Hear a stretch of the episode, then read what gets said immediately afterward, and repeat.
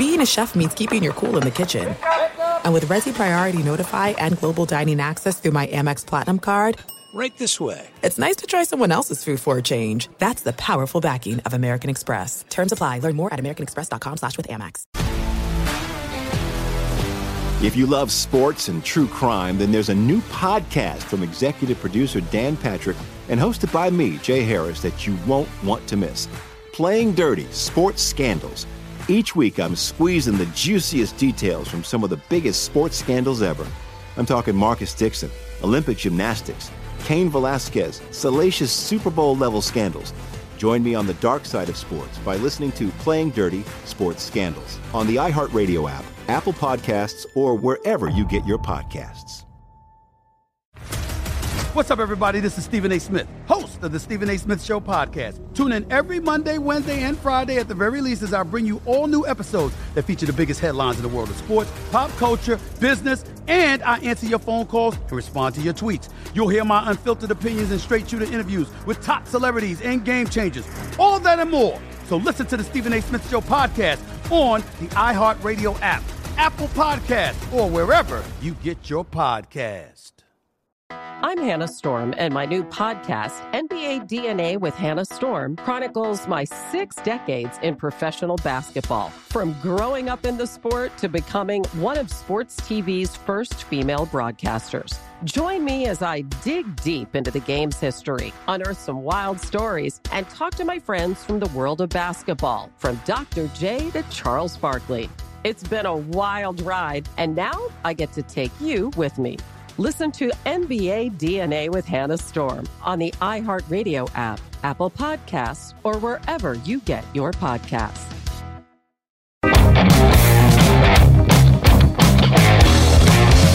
America's two great pastimes collide on this podcast. It is baseball and making money from the dog days of summer through the October Classic. Greg Bases Peterson's going to be free swinging at the betting board as he tries to hit a grand slam for your bankroll. Now here is GP. Happy Labor Day to one and all. Hopefully, you guys are having a nice day off of work. If you are working like I am, hopefully you are being laborious and hopefully things are going well and hopefully this is an escape for you as we are back here in the Azunia Tequila Studios for MLB Overtime Betting, as it is Greg Peterson taking you through once again. And we've got one of our favorites joining the podcast today, Curtis Rogers. He does pre and post game work for the Seattle Mariners with 710 ESPN out there in the lovely city of Seattle. He's going to be joining me in the second segment and the final segment. I give you a side and total on every game on today's Las Vegas betting board, and we do so in something I like to call Touch 'em All. First things first, we got one Twitter question into the Twitter mailbag. As always, feel free to fire those in at Junior Squirty One. So since you guys asked it, you guys are getting an answer. So you have questions, and Greg may or may not have any insight into them, but let's dive into the Twitter mailbag. This one comes to us from one of our buddies, Rye. You can follow him on Twitter at RY341642219 at Junior Squirty One. So if you ever ever have kids, would you show them the world of sports betting? For one, I need, I, I'm a far ways away from being at the point where I'm gonna have kids. So we need that bridge to be crossed first. But it's one of those things where, for one, would that kid be interested in sports or not? And it's one of those things that I would sort of let them come to me on that. I'm sure that my kid would want to know what I do a little bit more for a living, and I would just tell them the honest truth that, you know what, I do some sports betting, I do some podcasting, I get into this, I get into that, and let the child make their own decision. It's one of those situations where you don't want them to have like earmuffs on or anything like that, but at the same time, it's not like, oh, son, I encourage you to bet degenerately on this Wrigley Field series between the Cubs and the Milwaukee Brewers either. So it's one of those things where you let your kid make their own decision. I can tell you, my dad works in IT, he does a very good job of it, makes a good living. And at the same time, he sort of told me a little bit about what he did, and he sort of left it at that. Didn't really encourage me one way or the other. Obviously, I never got into IT or anything like that. I'm a total moron, which is why I went to radio, TV, film for college because I didn't have to take hard classes. So it's one of those things where you always let the kid make their decision. That's a little bit more of a life question rather than a gambling question, but I do think it's worth bringing up because sports betting is being legalized in more and more states, so it's going to be more and more mainstream. So I do think it's a talk that more and more people are going to have with their kids. So I do appreciate the question. As always, fire those in at GNRS41. Please do not send them to the timeline. I do not check my DMs, and quite frankly, you want no part of them. So always feel free to tweet those into the timelines. We had a busy day on Sunday, though. So let's take a look back at yesterday's results. Let's try to find some trends. Let's try to become better handicappers from it. So, what teams and players is Greg looking to back? He will lay it on you in the call up. The St. Louis Cardinals and the Cincinnati Reds, much like Saturday, played a double dip, and we got ourselves some pretty low scoring games. One game went over, that would be game two, but game one stayed under as the St. Louis Cardinals were able to mount a rally and get a 4 3 win over the Cincinnati Reds. For the Cincinnati Reds, Eugenio Suarez was able to get the scoring going early, his 40th home run of the year. That came off of Miles Mikolas as Mr. Mikolas wound up giving up three runs over the course of six innings. Nothing great, but nothing awful. But the St. Louis Cardinals, with the best bullpen ERA in the big leagues ever since the All Star break, they once again were very sharp. They went three innings, giving up just one hit. And for the St. Louis Cardinals, they were able to play a lot of small ball. They entered into the bottom of the seventh inning down by a count of three to one, and they scratch across one run in every inning to get the win. And for the Cincinnati Reds, Tyler Mahle, 4 and 19, at least the team is in his last 23 starts, but he was good in this one. Six and a third innings, gives up two runs, only one of which were earned. He was hurt by a trio of errors out there in the field, one of which was his own. So, once again, why is it that these runs are unearned when the pitcher makes the errors? I will never know, but with that said, once again, it was the bullpen that blew this game. Now, part of it is not on them. They wind up going for a total of five outs. They give up two runs, only one of which was earned, but you do have to have your concerns with the Cincinnati Reds bullpen. But it looked a whole heck of a lot better in game two as the Cincinnati Reds took that one by a count of five to three. For the Reds, it was Phillip Ervin being able to go deep for his fifth home run of the year, and Nick Senzel his 12th. These are two rookies that figure to have a big impact on the Reds moving forward. And Luis Castillo, not a great start, but certainly not a bad one. He's not quite the same on the road as he is at home, but he advances his record to 14 and 5. Six innings pitch, gives up three runs. The three walks are a little bit of an issue, and he did give up a home run. Going deep for the St. Louis Cardinals in this one, Mr. Andrew Knizner. Hopefully, I'm saying that one correctly. That was his second of the campaign. And then from there, the Cincinnati Reds bullpen combined three innings. They go up just one hit, so that was very solid there. And for the St. Louis Cardinals, they did not get the start that they wanted out of Daniel Ponce de Leon. He winds up going four innings giving up four runs, three of which were earned. This is a guy that has been terrific at the AAA level, but at the major league level has not put it all together. But once again, the Cardinals' bullpen was terrific. They go a combined five innings, giving up just one run in the process. Keep in mind, the St. Louis Cardinals played over 60% of their home games to the under, and they wound up essentially splitting here. The Oakland A's bullpen is a massive concern right now as they take a 4 to nothing lead over the Yankees going into the bottom of the eighth inning, and they lose by a count of 5 to 4. For those of us that were on the Oakland A's, this is just brutal. It looked like Matt Olson's insurance home run in the eighth was going to be enough. That was his 28th of the campaign. But for the New York Yankees, they were able to get a walk-off home run from Mike Ford, his 10th of the campaign, and Brett Gardner also went deep in the ninth inning for his 19th home run of the year. As Liam Hendriks has been terrific for the Oakland A's as a closer, but he wound up giving up those two home runs in the ninth. And this bullpen in general winds up going a combined three innings, giving up five runs, all of which were earned. And Sean Manaea, his first start in over a calendar year, actually looked quite good. He winds up going five innings. He gives up one hit, no earned runs. He was absolutely spectacular. He wound up getting out of a bases loaded jam as well. So, and to like what you saw there. And for J.A. Happ, a much better start than I think anyone expected. He went six innings against a lineup that just meshes bad left handed pitching. He had been giving up 2.1 home runs per nine innings. He did give up four walks, but only one hit. From there, the bullpen, which was made up of a lot of guys that you don't expect. You had Chance Adams coming into the game in this one. You also had Ryan Dull being able to supply a couple innings. They went to combine three innings, giving up four runs. So that was more of or less a product of the Yankees sending out there their C team bullpen, but they wind up giving up those runs. But at the same time, they do manage a win. And for the New York Yankees, this is a team that has been very dominant at home, as their home record is now 51 and 21, so they're not quite on the Dodgers level, but they're pretty stinking close. We have to go to the headline game of the day as the Houston Astros take down the Toronto Blue Jays by a count of 2 to 0. But in this one, Justin Verlander, a no hitter in which he gave out just one walk, 14 strikeouts. He was just dealing in this one. Now, for the Toronto Blue Jays, they had just three guys in the lineup with a batting average above a 233, which can explain a little bit of it. And the Toronto Blue Jays, a bottom three team in the big leagues with regards to batting average at home. And this was a game that honestly could have went to extra innings. As for the Toronto Blue Jays, They were able to get eight shutout innings, and then Ken Giles gives up a two run home run in the ninth inning. As being able to supply that power, Abraham Toro, his second home run of the year, the least likely guy of the Houston Astros to get that home run. And now for the Astros, they're getting some great pitching. This was the second time in, I believe, their last 14 games in which they scored fewer than four runs, but Justin Verlander, even though he's lost a lot as a favorite now, 17 and 5. So he is certainly rolling. And the Toronto Blue Jays, well, that's just a pathetic showing right there.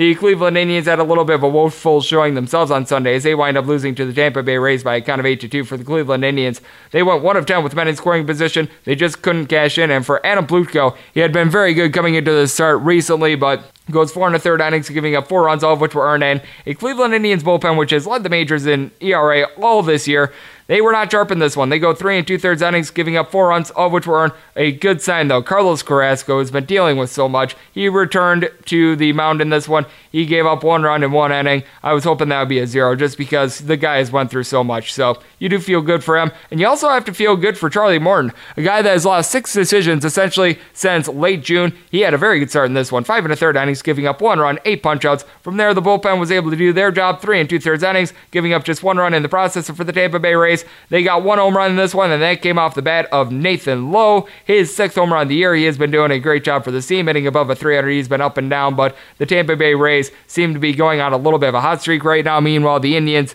they just seem to be clumping wins and losses together. It's a little bit interesting.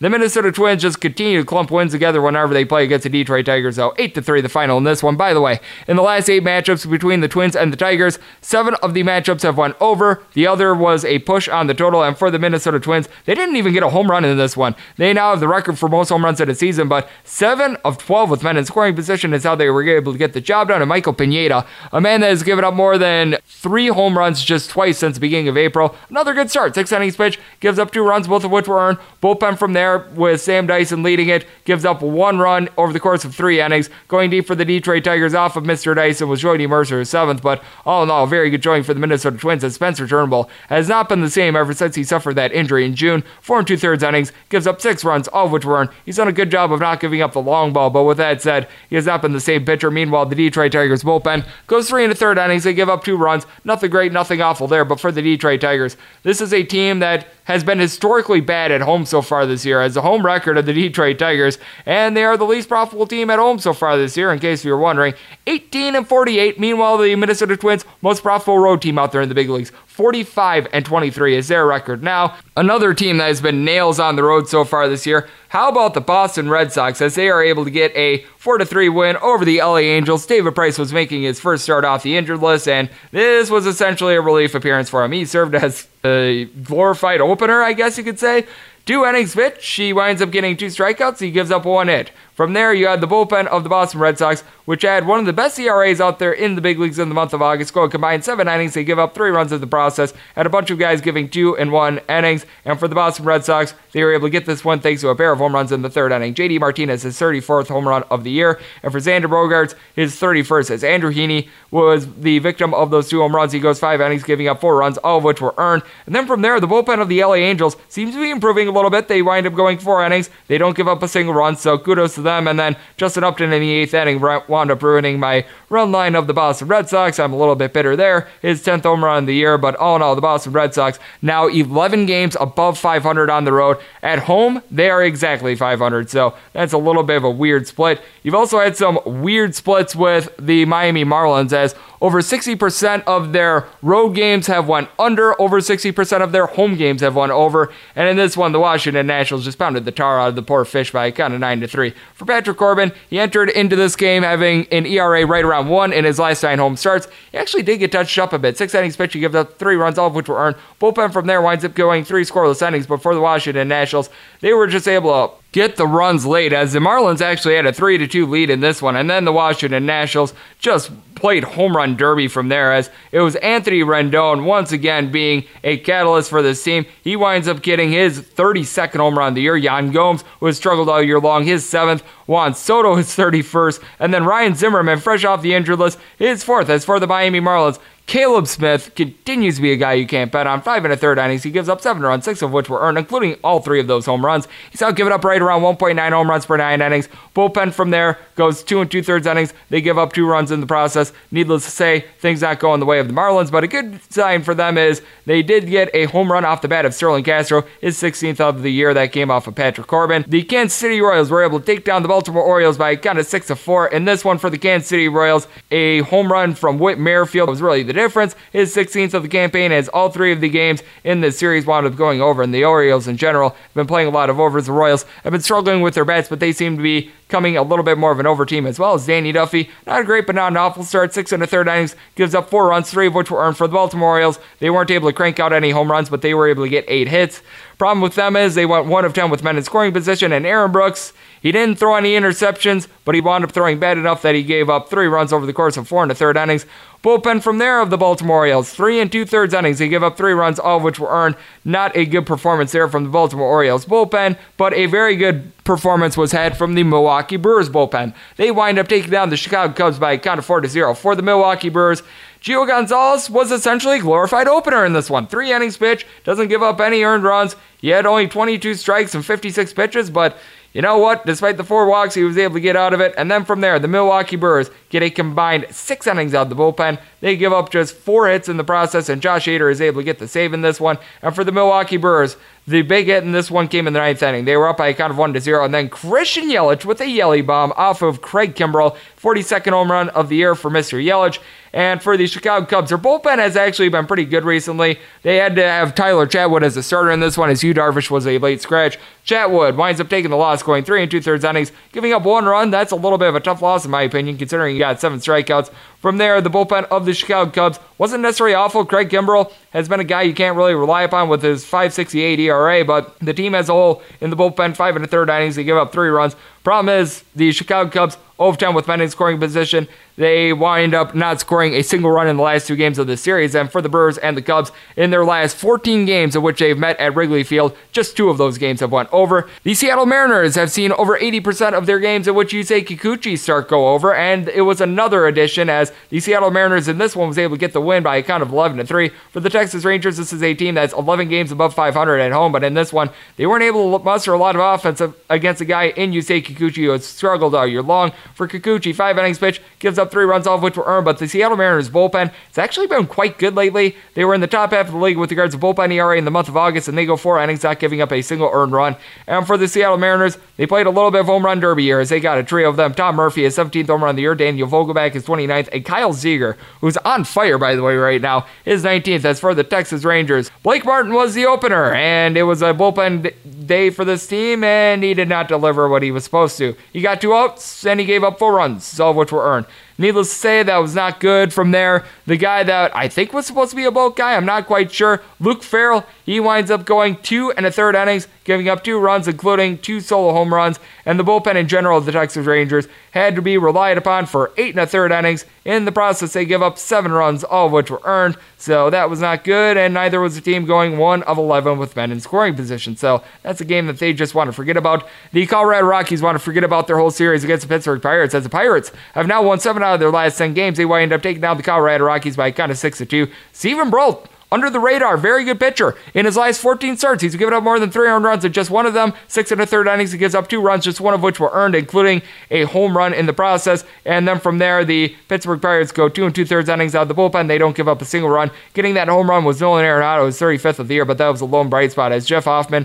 Actually, a decent start in this one. This is a guy that currently has a 7.35 ERA, but he winds up giving up just two runs in five innings. But once again, the Colorado Rockies show why they've got the worst bullpen ERA in the big leagues ever since the All Star break, though. Really can't blame them in this one as they wind up being hurt by a trio of errors. The bullpen goes a combined four innings. They give up four runs, only one of which was earned, though. So obviously, that was a little bit of an issue for the Rockies. And Coors Field seeing a lot of unders right now, as in the last 18 games I've played at Coors Field, just four of them I've won over. The San Francisco Giants have actually been playing quite a few overs recently. They're just not the same team at home as they are on the road, though, as the San Diego Padres were able to get an 8 4 win on Sunday. And for the San Francisco Giants, this is a team that's actually cleaned up on the road so far this year. Their road record 36 and 32. Meanwhile, at home, they are merely a 30 30 and 38. I find that very interesting, and it might have to do with the starting pitching, as Jeff Samardzija going into the start had been nails. He had given up more than two earned runs in just one start ever since the beginning of the month of July.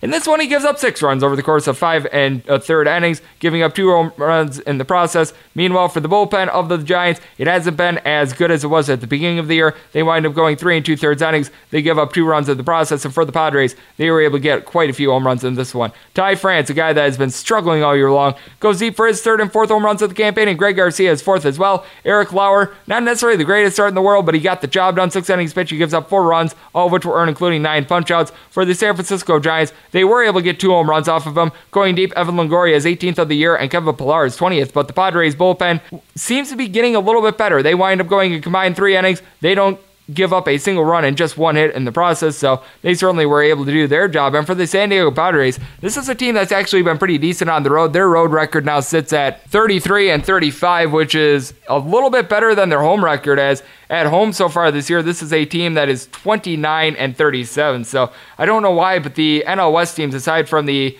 LA Dodgers seem to be doing a better job on the road than they are at home. But speaking of the Dodgers, they were able to get a road win themselves, 4 to 3 in 11 innings against the Arizona Diamondbacks. For the Dodgers, Ross Stripling winds up going three innings as a starter slash bulk guy. He didn't give up a single earned run, and then Derek May, who has been used as a starter, winds up following him, and he gave up all three runs in this one while recording just one out. But then from there, the bullpen of the Dodgers, not including Derek May, wind up delivering seven and a third innings, giving up two hits in the process. They have been absolutely lights out. This is a Dodgers bullpen that is in the top three in the National League with regards to ERA. And for the Dodgers, they were able to get their home runs via the home run. Four solo shots in this one. Russell Martin is fifth of the campaign. David Freese, fresh off the injured list, his 10th. Joc Pederson, is 28th, and Cody Bellinger is 43rd. As for the Arizona Diamondbacks, they were able to get a decent start in this one from Alex Young. Didn't provide the best of length, but four and a third innings, he gives up two runs, two of those solo home runs. And then the Arizona Diamondbacks bullpen actually seems to be a little bit improved. They wind up going a combined six and two thirds innings, giving up two runs in the process. Taylor Clarke, a guy that's actually a starter, wound up taking loss in this one. And for the Diamondbacks, they just weren't able to generate a whole lot of offense. They went three of six with men scoring position, but this is a Diamondbacks team that is in the bottom 10 in the big leagues with regards to home runs per game at home. On the road, they're in the top 10. So interesting split there. Lucas Giolito so far this year has been one of the most profitable pitchers out there in the big leagues, but he cannot lead the White Sox to victory on Sunday as the Atlanta Braves get a 5 3 win. And for Giolito, one of his worst starts of the year, six innings pitch, he gives up four runs, all which were earned, including two dingers. Bullpen from there winds up giving up one run in two innings as going deep for the Atlanta Braves. Freddie Freeman twice. It's 37th 38th home runs of the year, five RBI. He now has 114 for the year. And Julio Teheran has given up more than two earned runs in just four starts since the beginning of the month of May. And once again was terrific. Six innings pitch, he gives up two runs, both of which were earned. The four walks are an issue, but he just continues to get out of it. And the Atlanta Braves seem to be doing a little bit better in the bullpen right now. They wind up getting a combined three innings, giving up one run in the process. And for the White Sox,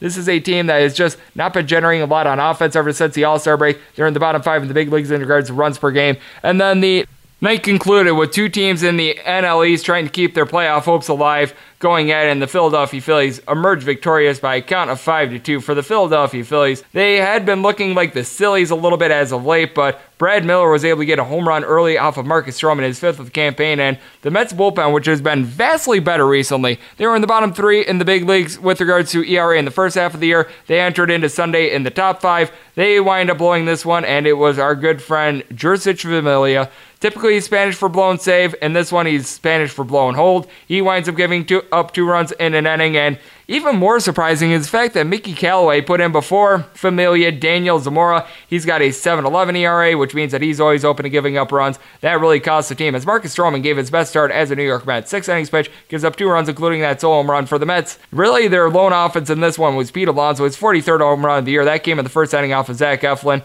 Zach Eflin, before his most recent couple starts, had been Eflin awful, but this one he goes seven innings, giving up that lone solo home run, and the bullpen from there gives up one run, and that one run was scored on a wild pitch. So, needless to say, Mets were not able to get a whole lot generated on offense. So, let's take a look at what we all learned from Major League Baseball on Sunday. The St. Louis Cardinals are continuing to get very good bullpen pitching, and the Cincinnati Reds are getting good starts right now with Luis Castillo, but the bullpen not helping out matters.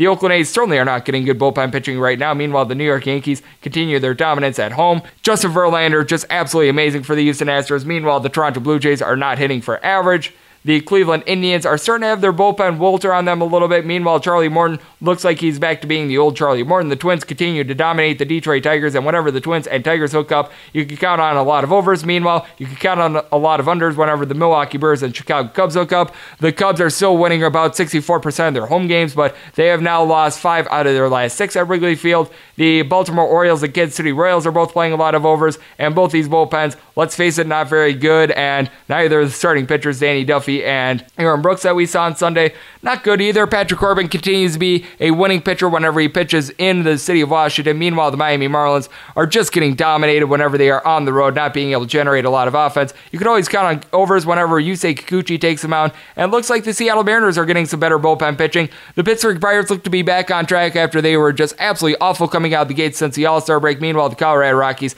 they're just not getting a whole lot to go their way, and they're actually playing a surprising amount of unders right now. The San Francisco Giants offense, just not the same at home as it is on the road. They average right around 3.3 runs per game at home. Meanwhile, on the road, they are averaging 5.3, and that's reflected in their record. Meanwhile, the San Diego Padres doing a pretty decent job on the road. Boston Red Sox continue to be road warriors, and their bullpen has been performing quite admirably. Meanwhile, with the LA Angels, their bullpen is starting to come around as well. The Dodgers are also getting some good bullpen pitching, and this is a team that is getting a whole lot of guys that are being able to go yard, though they're not really hitting for average right now. Meanwhile, the Chicago White Sox are still getting some pretty good performances from Lucas Giolito on the bullpen, but the offense needs to pick it up. Meanwhile, Freddie Freeman for the Atlanta Braves on an absolute tear. The Philadelphia Phillies and New York Mets are both playing their way a little bit out of the wild card contention, but for the Philadelphia Phillies, you just don't know what you're going to get from this team game to game, to be honest with you. So that is what we all noticed from baseball on Sunday. Now talk to Curtis Rogers of 710 ESPN out in Seattle talk about some of the pitching matchups that we're going to be having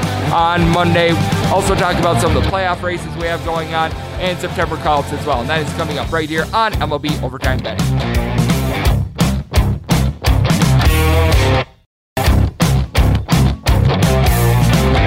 Greg is going to the bullpen as he makes a call to the Azunia hotline. And we're back here on MLB Overtime Betting. Greg Peterson coming at you from the Azunia Tequila Studios out here in lovely Las Vegas. Great to have on our next guest. Always nice to have this man on. You can follow him on Twitter at one of the best Twitter handles out there at a kid from Kent. This is a guy that's doing terrific work for ESPN 710 out in the lovely city of Seattle. He hosts Mariners pre and post game shows. He also does the Sports Night in Seattle podcast. He does some show hosting as well. And he's just one of the most knowledgeable baseball minds I know. It is Curtis Rogers, a man that I've had the great pleasure of working with back when I was in the city of Portland. And Curtis, how are you today? Doing good, Greg. Thanks for having me on. Yeah, there's just a month left of the regular season here. A lot of people's focuses have turned to college football, eh, the NFL, but there's still a lot of good races going on in baseball, and now we've got 40 man call ups. So there's going to be a lot of new faces out there that we're going to see over the next couple of weeks. There certainly is going to be a lot of new faces, and I'm sure that there aren't overly many people that are going to be familiar with the gentleman that's starting for the Seattle Mariners on Monday, as it is going to be Justice Sheffield going up against Kyle Hendricks and the Chicago Cubs. And well, right now the respect is not being shown towards Justice Sheffield as taking a look at the Vegas line. Right now, the Seattle Mariners have bought a plus 250 underdog Kyle Hendricks. If you want to take the Cubs on the money line and take them to win minus 275, what do you make of this? Because I do think that there is some value here with the Seattle Mariners, Justice Sheffield, a solid pitcher, and I just don't understand why the line is quite this lopsided because Justice Sheffield has some good stuff. He does. He certainly has some great stuff. We saw a little hint of that his last start out against the New York Yankees, but he's had a lot of trouble just putting together, you know, efficient innings. He's seen his pitch count get up early in games. But against the Yankees, there was a stretch there where he struck out their three through six batters all in a row. So he had four strikeouts in a row against the heart of the Yankees order. And as we all know, you know, the Yankees, they have the best record in baseball this year. They're the first team to 90 wins. And, you know, that was a really interesting, like eyebrow raising moment in Sheffield's early major league career. The story on him this season is there were a lot of expectations on him coming out of spring training. The Mariners sent him down to AAA to get a little more seasoning. And then, for whatever reason, the wheels fell off, or maybe just fell victim to the juice balls down at the AAA level. And the Pacific Coast League, where the Mariners AAA affiliate plays the Tacoma Rainiers, that is a league that is conducive to a lot of big offensive numbers. And he fell victim to that. And so the Mariners then demoted him a level further down to double A Arkansas, and he saw his numbers significantly improve. He had an ERA just above two, and, you know, he was really the pitcher that they all kind of expected when they acquired him from the Yankees organization in exchange for James Paxton this last offseason. So, you know, I think Mariners fans right now, they're just hoping for consistent improvement from Justice Sheffield. And as we've seen from the Cubbies offense over the last couple of days, they've gone really quiet. So maybe, just maybe, this is a sort of a trap game again for the Cubs as they find themselves in the thick of a National League wild card race. And the Mariners maybe potentially playing a little bit of a, a spoiler role. Yep, you take a look at the Chicago Cubs over the last two days against the Milwaukee Brewers have been so inconsistent this year. They have scored as many runs as you and me, as Curtis Rogers of 710 ESPN out in Seattle, joining me right here on the podcast. And speaking of those Milwaukee Brewers, they're going to be taking on the Houston Astros. It's going to be Gerrit Cole for the Houston Astros. Adrian Houser for the Brewers. I actually like what I've seen out of Adrian Houser for the Brewers. I will give him a little bit of credit, but there's a reason why the Astros are right around a minus 170 favorite on the road. It's because Gerrit Cole has been so good. If you had to take one starter right now in a start, Gerrit Cole or Justin Verlander, would you still be leaning towards Justin Verlander? Because both these guys have been dominant. We all saw Justin Verlander yesterday, but Gerrit Cole has been amazing in his own right. Yeah, I mean, Cole is certainly a front runner for the AL Cy Young this year. Really, both those guys are. But I think with the track record of Justin Verlander's career, and then as we saw on Sunday, him throwing his third no hitter, becoming the first pitcher ever to no hit an opposing team in their stadium twice, it is so hard to pick against him in a big game situation in baseball. You know, it's hard to really think of another big game pitcher that's better than him maybe Madison Bumgarner of the Giants, but it's been, you know, what, five years since Bumgarner has, has been in kind of a, a, big game situation like that. I would pick Justin Verlander if I had one game to win. And, you know, the Astros, they just continue to mow down teams. We saw them, you know, against the Blue Jays this weekend. You had Verlander's no hitter on Sunday. I look at the American League divisional races, they're all pretty much wrapped up. The Central race, maybe some, you know, intrigue left there between the Indians and Twins, but the Twins five and a half up on Cleveland. It looks like Cleveland's going to be fighting for a wild card spot. But you look at the division leaders, Houston and New York. I look at Houston's roster and I think they are the most set in terms of making a run at the postseason. The Yankees, they have a, a tremendous offense and they've been able to find you know, a lot of help from guys who we wouldn't have ever thought of at the beginning of the season, Gio Urshela, Mike Tauchman, whatever.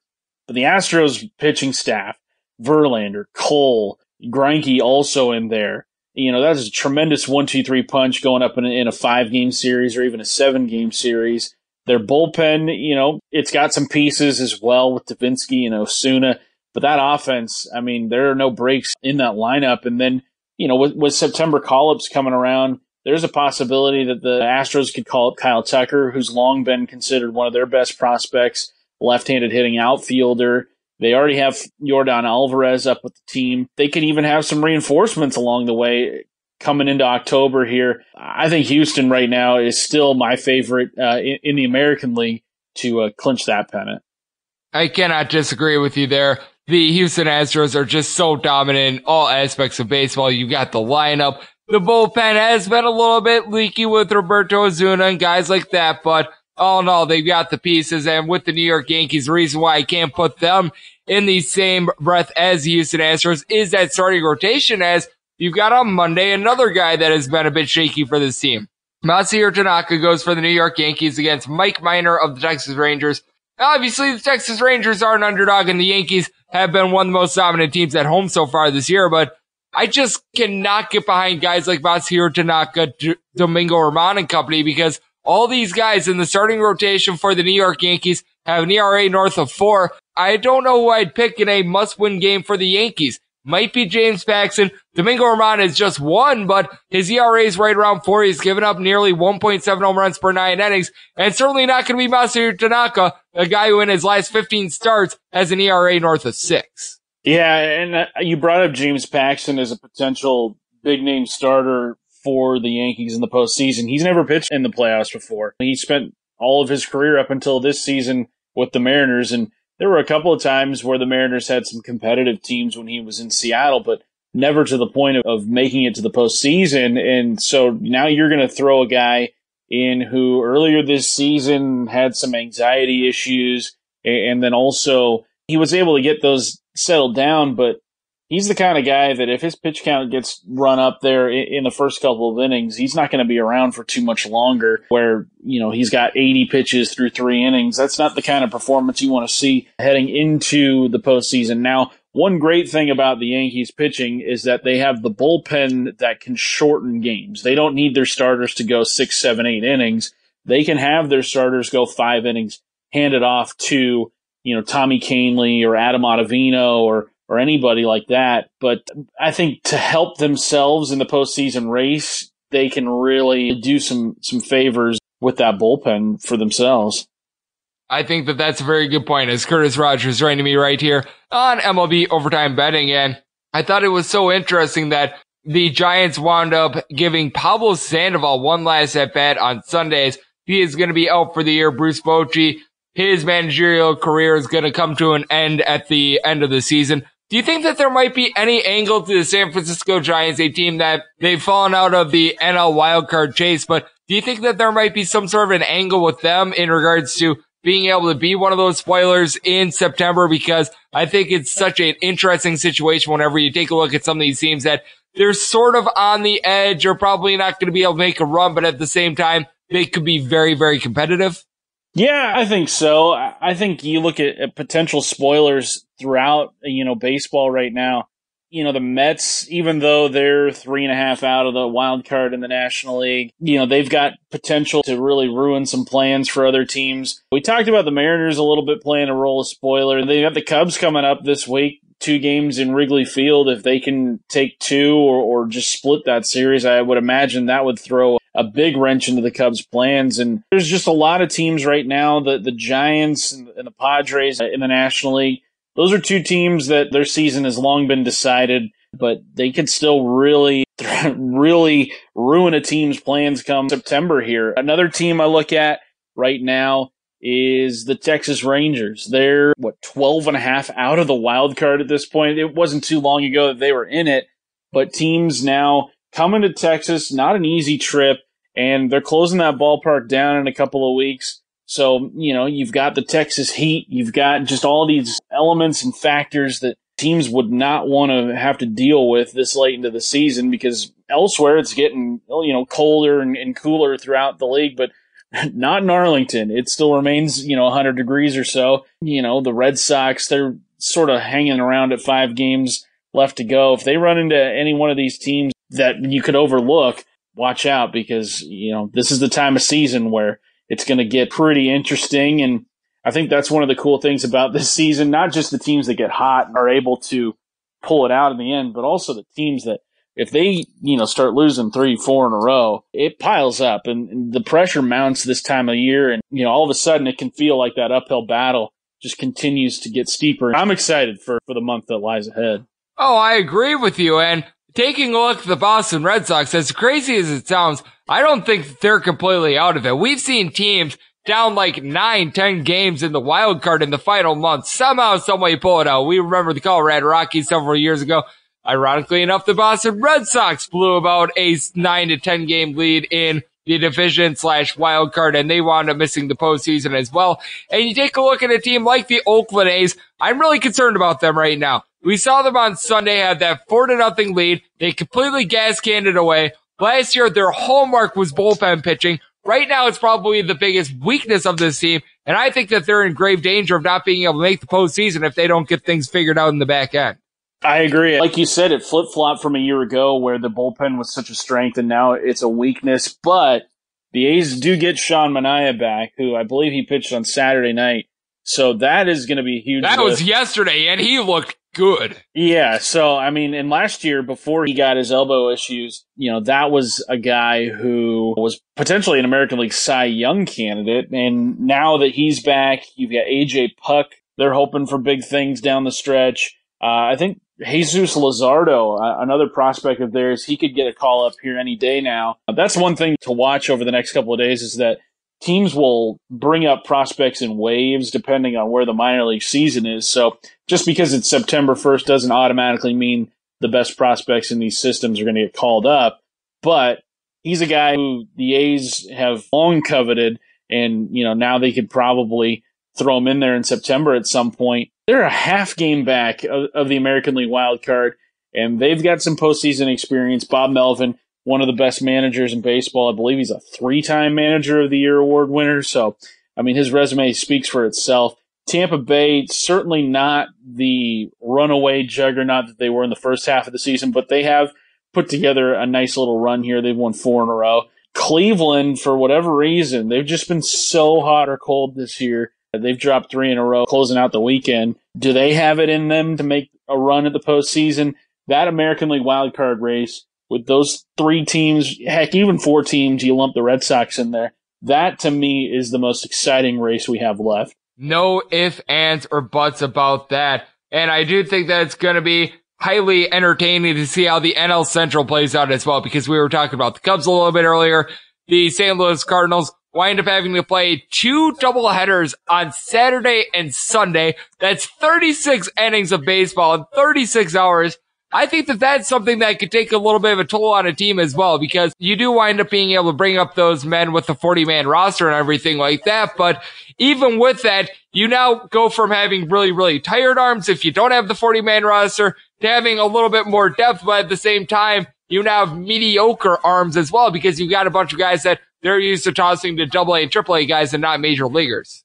Yeah. And, you know, that's the thing with these young guys is that their performances can be very volatile. On one hand, you can strike gold. Like, I think the biggest example of this in like the last 20 years was when the Angels called up Francisco Rodriguez and he was just absolutely dominant lights out. We've Good seen it other K-Rod. times. Yeah, we've seen it other times. Like Joba Chamberlain, remember him? He came up and was just an excellent bridge to Mariano Rivera when he came up. So there are times where these September call-ups can really have an impact in the postseason race and in the playoffs as well. But also with the positive impact, there also comes guys who the stage is just simply too big and too bright for them at this time, and maybe they need some seasoning. I think wasn't it a couple of years ago when the Royals won the World Series? You had Adalberto Mondesi get a World Series ring before actually having an official major league at bat because they called him up for the postseason run specifically. But yeah, you know, just some of those weird instances. Terrence Gore, I mean, he's got to find his way as a designated pinch runner, right? That's just kind of become an October tradition at this point. I don't know where he's bouncing around right now, but that seems like it, it's become a tradition. Maybe Quintin Berry, that's another guy who finds his way onto a postseason roster. So, And the one thing that I'm really entertained to see, how full is that Phillies bullpen going to be? Because I still remember Gabe Kapler last year because he always get the 40 guys that you're able to call up. Most teams don't go with the full 40. Gabe Kapler, he used the full 40. I still remember they would always just show shots of like the bullpen and you'd have guys that wouldn't have a seat because it was so full. I thought that was one of the funniest things ever. yeah, I mean, I have some sympathy for like traveling secretaries of these teams nowadays because you're normally used to having just 25 players and all of a sudden these rosters can expand by, you know, two thirds. You're up to 40 guys now. The Phillies though, I mean, I saw it today. I forget who tweeted it, but they compared the team where they are this year record wise compared to where they were last year and also the amount of payroll that they had spent. The Phillies this year up to about 140 million, and a big chunk of that obviously is the Bryce Harper deal, but also adding Jean Segura's contract, JT Realmuto. Last year they had 90 million dollars in payroll committed to players. And they were five games better than they were this season. Maybe it's managing with Gabe Kapler, who knows? But for all that went into the Phillies season, if they're unable to get back into this National League wild card race, it's going to be a really tough look for their fans. And I don't know if Gabe Kapler survives this season if they don't make at least the National League wild card. Yeah, it's been a tough go of it for the Philadelphia Phillies recently as their bullpen completely lit the game on fire on Friday. You just don't know what you're going to get from this offense night in and night out. One night it's spectacular. The next night it is just complete and utter garbage. And this is a team that I don't think is going to wind up making the playoffs. I don't know about you, but I'm just not bullish on the Philadelphia Phillies at this point. Yeah, I mean, I, I just, yeah, I don't see it either. I, I think they've got great pieces, and I think if they had better direction, that they could maybe challenge for a postseason spot. But for whatever reason, they just have not been able to put it together this year. And then also Jake Arrieta getting hurt, that didn't help. Beyond Aaron Nola, I mean, it's not a rotation that really strikes fear into anybody. You know, the pieces are in place. The Andrew McCutchen injury didn't help out matters either, but I think the Phillies are going to be really scratching their heads come October when they find themselves sitting at home. Totally agree with you. And you've got for the Philadelphia Phillies going on Monday, Drew Smyly. So to your point about the rotation, not necessarily striking fear into anyone, but what is striking fear into people is what Curtis Rogers is doing over there at 710 ESPN in Seattle. All other competitors in Seattle should be shaking in their boots because I know you do tremendous work with pre and post game work with the Seattle Mariners. You host some great radio shows and podcasts as well. It is absolutely tremendous let the good people at home know where they could get a little bit more of you because you always join this podcast. You always bring it. You always do tremendous work. And I feel like the people should hear a little bit more of you as well. Well, I appreciate that, Greg. Yeah, you can follow me on Twitter at a kid from Kent. You can uh, download Seattle Sports Tonight on Apple Podcasts, Google Play, Spotify, wherever it is you get your podcasts. And then if you're in the Seattle area, you can catch me Mariners pre and post game most nights. I always enjoy our talks, Greg. I always enjoy them too. A big thanks to Curtis Rogers of 710 ESPN for joining me right here on MLB Overtime Betting. Now it is that time that I give you a side and total on every game on today's Las Vegas betting board coming up next in something I like to call Touch 'em All.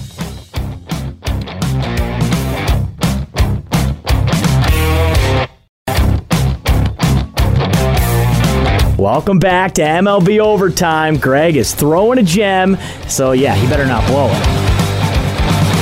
We're back here in the Zuni School Studios for MLB Overtime Betting. A big thanks to our man Curtis Rogers out there with 710 ESPN in Seattle for joining me in the last segment. And now it is that time that I give you a side and total on every game on today's Las Vegas betting board.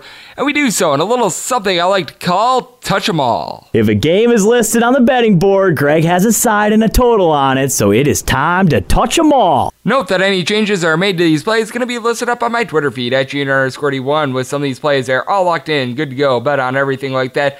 Some of these plays are in wait and see mode. We've got two games that are presently off the board. With a lot of these plays, I'm waiting on line changes, lineup moves, everything like that. And as we go along, I'll be noting what plays I have locked in, what plays I have pending. And as always, changes are going to be made on my Twitter feed. And we are going to be going in Las Vegas rotation order. And that starts with 901, 902 on the betting rotation. The New York Mets are going to be hitting the road to face off against Washington Nationals. Noah Thor Syndergaard on the bump for the New York Mets. Meanwhile, you've got Joe Ross going for the Washington Nationals. Currently, you're seeing the Mets as a slight favorite, anywhere between minus 110 and minus 112. Meanwhile, if you're taking a look at the Nationals, you're laying anywhere between minus 103 or getting as high as plus 102. Total on this game is 9.5 for the under is juice of minus 115. The over is minus 105. And this is a spot where I've got to be taking a look at the New York Mets.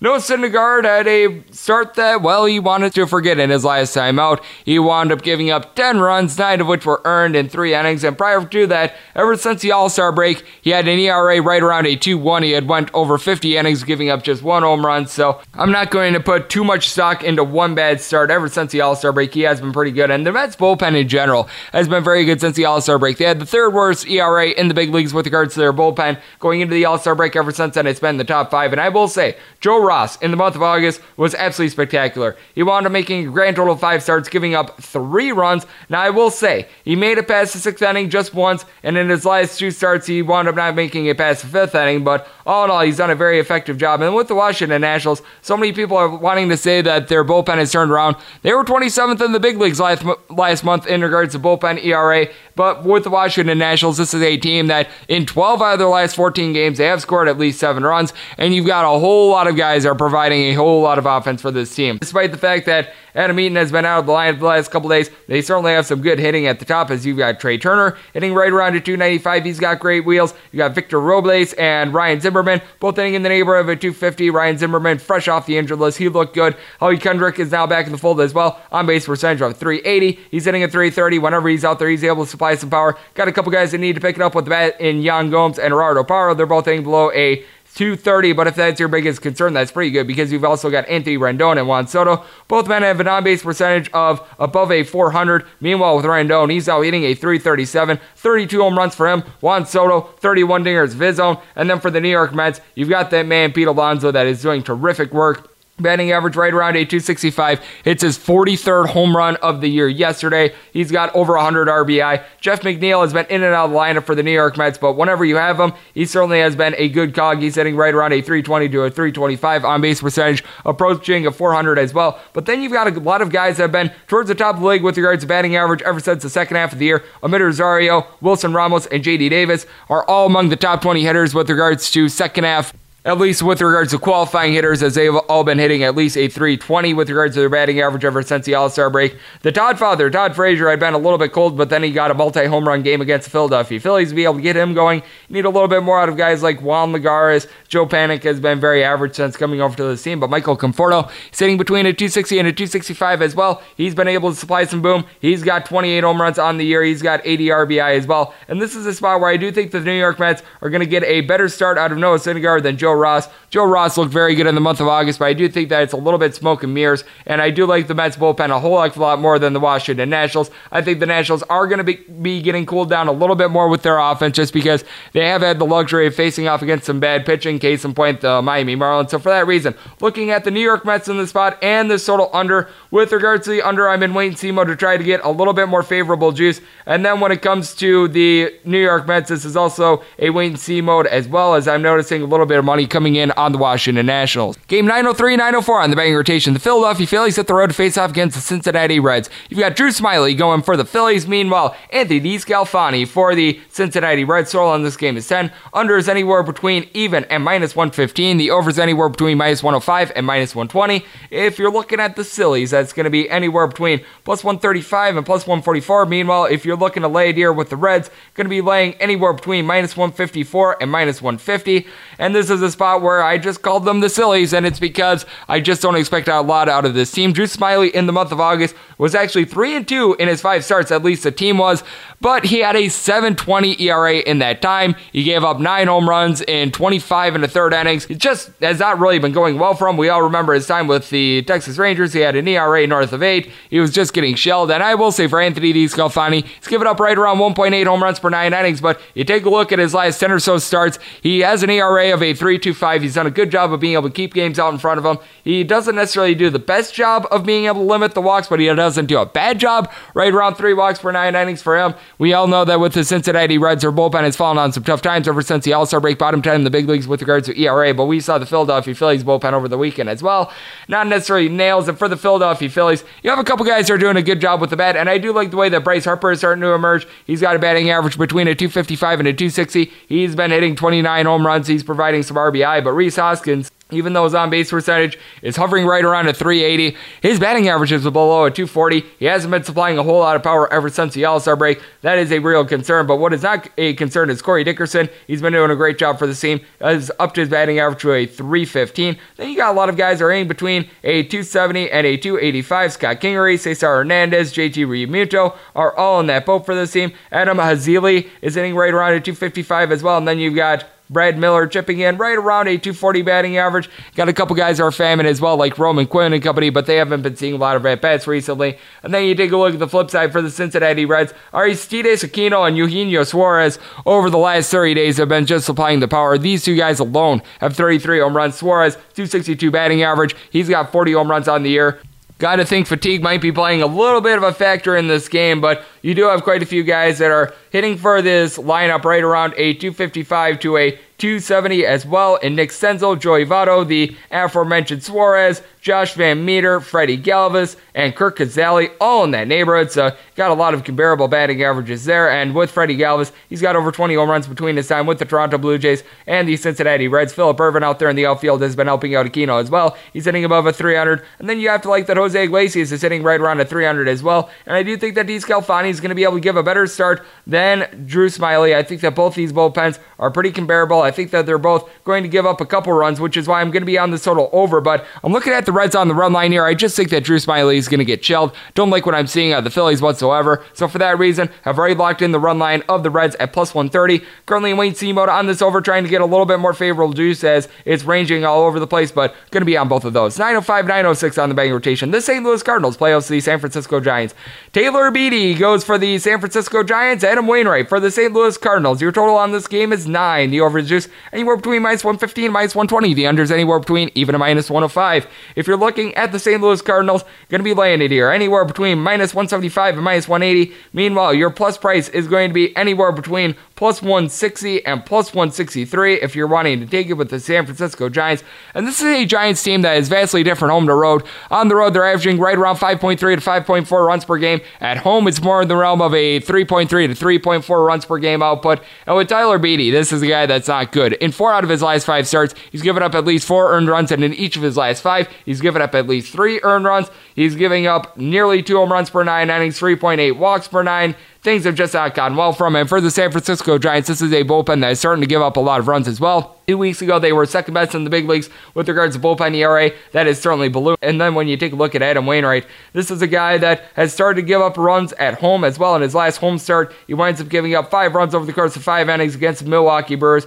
He actually has been a little bit better at home than he has been on the road. I will say that his home ERA hovering right around a 3 5 ish, give or take a little bit. He has been giving out the walks. He's given up right around four walks per nine innings, but he's been a pretty solid home pitcher on the road. He's got an ERA that is approaching six. And for the St. Louis Cardinals, once again, like I was saying with the Cincinnati Reds, because they did wind up playing essentially 36 innings in 30 six hours. It is going to be a little bit of fatigue, but for the St. Louis Cardinals, you do have a lot of guys that are doing a decent job of getting on base. You just have a whole bunch of guys that are hitting, I would say, between a 245 and a 265. You have a couple guys that are above that now as well. Kolten Wong and Tyler O'Neill, they're hitting between a 275 and a 285, so they've been doing a very solid job there. And then when you take a look at the St. Louis Cardinals, you are getting some good results out of guys like Paul DeJong, Paul Goldschmidt, Marcell Ozuna, Yadier Molina. List goes on and on. These are the guys that are hitting in that realm. With Paul Goldschmidt, he's got 29 home runs on the year. He had a stretch about a month ago in which he had a home run in seven out of nine games. Paul DeJong and Marcell Ozuna are a pair of guys that have 24 home runs as well, so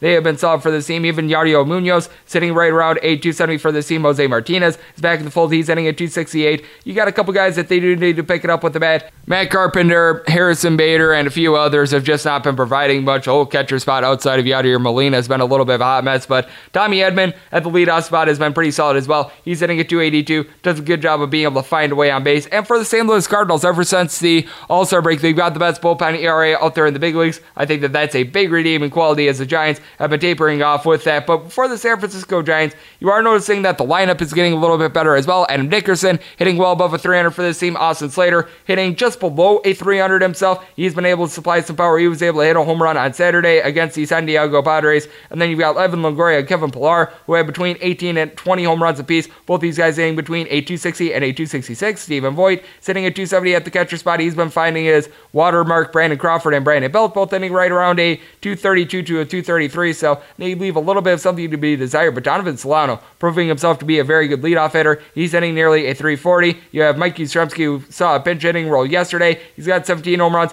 265 average. He's been doing a decent job. Need to get a little bit more out of Jeff Rickard. But all in all, you do have some guys that are starting to contribute on the offensive end for the San Francisco Giants. And I do think that you are going to see some tired arms from both of these squads. And I do think that it is a reason to be able to take this total over. I know that over 60% of the games that have been played at St. Louis so far this year have went under, but I think that with Adam Wainwright, he's going to give up some runs. I think that the Giants and their splits are really going to come through here. And I do think that the Cardinals, who wound up resting a lot of guys in game two of that doubleheader, are going to be a little bit more fresh than people may think. So for that reason, I have already locked in the run line of the St. Louis Cardinals at plus 105 and the total over. I think that Beede once again is going to get shelled, and I do think that the Cardinals give up some runs, but they're going to be able to win this game commandingly.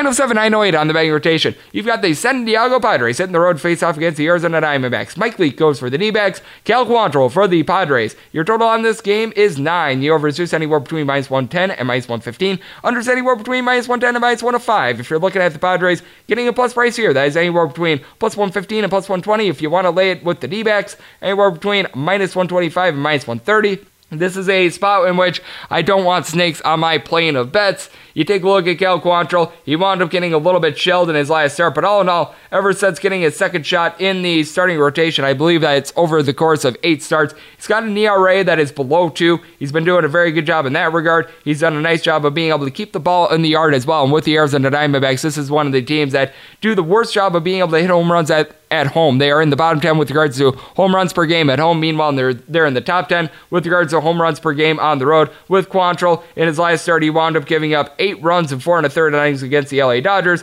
Obviously, that was not ideal, but in all of his other starts previous, he had given up three earned runs or fewer ever since the beginning of the month of July. So I think that that was just a little bit of an outlier. And for the year, he's given up right around 1.2 home runs per nine innings and 2.3 walks per nine. Meanwhile, with Mike Leake, ever since he's come over to the Arizona Diamondbacks, he's won 28 and a third innings, giving up eight home runs. Needless to say, that is not ideal. Does a good job with command. He's given up right around 1.5 walks per nine innings, but with that said, a 6.59 ERA and a 157 WHIP with the Arizona Diamondbacks, not getting the job done. And he was highly inconsistent with the Seattle Mariners as well. That has been the MO of him pretty much throughout his career. And with the Padres, it is a little bit of a horse apiece with the lineup. They are clearly missing Fernando Tatis Jr. They don't have the hitting that they did when he was out there with regards to average, but they do have some guys that are providing some power. Hunter Renfroe, 31 home runs. I will say, though, he needs to pick it up with his average along with a whole bunch of other guys, as you've got Wil Myers, Hunter Renfroe, Ty France, Luis Arraez, Austin Hedges, Allen at the catcher spot, and Ian Kinsler all hitting a 232 or lower. Needless to say, that is not ideal, but Josh Naylor has actually upped his average. He and Greg Garcia both hitting between a 253 and a 260. Manuel Margot hitting more around a 240. And you do have a couple guys that have really been nice surprises for this team. Nick Martini starting to pick up his batting average. He was a hot mess with the Oakland A's. They wound up DFAing him. They picked him up, and he had a very good showing in that series against the San Francisco Giants. You also have Manny Machado and Eric Hosmer, who are doing a great job of being able to shell out the RBI. With Eric Hosmer, he's hitting above a 280. 18 home runs for him. He's got over 80 RBI. Manny Machado, 76 of his own with 28 home runs. He's hitting right around a 270, so he's been able to step up for this team. Meanwhile, you take a look at the Arizona Diamondbacks. Eduardo Escobar is on a tear right now. 270 batting average, 32 home runs, 109 RBI, and you got a lot of guys that have that batting average between a 255 and a 272 ish for the Arizona Diamondbacks. Obviously, who I just mentioned, Escobar is in there, but when he's healthy, David Peralta is in that fold. You've got Nick Ahmed, Carson Kelly, Christian Walker, Adam Jones, Jarrod Dyson is just below it, but you've also got Tim Locastro all in that realm as well. And for Jarrod Dyson, even though he's only hitting at 245, his stolen base mark is absolutely impressive. One of the tops out there in the big leagues. With Christian Walker, he's got 23 home runs. Ketel Marte has been missed in the last couple days, but he wound up returning to the lineup yesterday. He's hitting at 320. He's got 27 home runs, so he's able to do a great job of providing for the team. And then you got Alex Avila and Jake Lamb, two very interesting cats that are hitting below a 220 for this team, but their on base percentages are both 130 points or greater than their batting averages as well. So they've been doing a very good job in that regard. But I do think that this is a spot in which the San Diego Padres are certainly going to be able to shell Mike Leake, and I think that they're going to get to him hard. But I think that Cal Quantrill is going to be able to hold the Arizona Diamondbacks at bay, which is why I'm actually going to be looking at a reverse run line here of the Padres. This will not be posted until the morning, but I'm probably going to be able to get a plus price of at least a 170 on this. So that is why I'm looking at it. I think that Cal Quantrill really going to be able to take it to him, and I think that the Padres are going to hit Mike Leake hard once again as the Diamondbacks bullpen has looked better recently, but I still have my concerns with guys like Yoan Lopez, Archie Bradley, and company. And the Padres seem to be really improved with their bullpen, and they've got the best closer out there in the big leagues in Kirby Yates. So looking at the reverse run line and the total under, with regards to the under, would really like to see this stick back to nine and a half. It started out at nine and a half Currently, it's a 9 juice to the over. Would like to see if I'm able to get a 9.5 at all possible, but I am going to be playing both of those. 909, 910 on the betting rotation. The LA Dodgers play host the Colorado Rockies.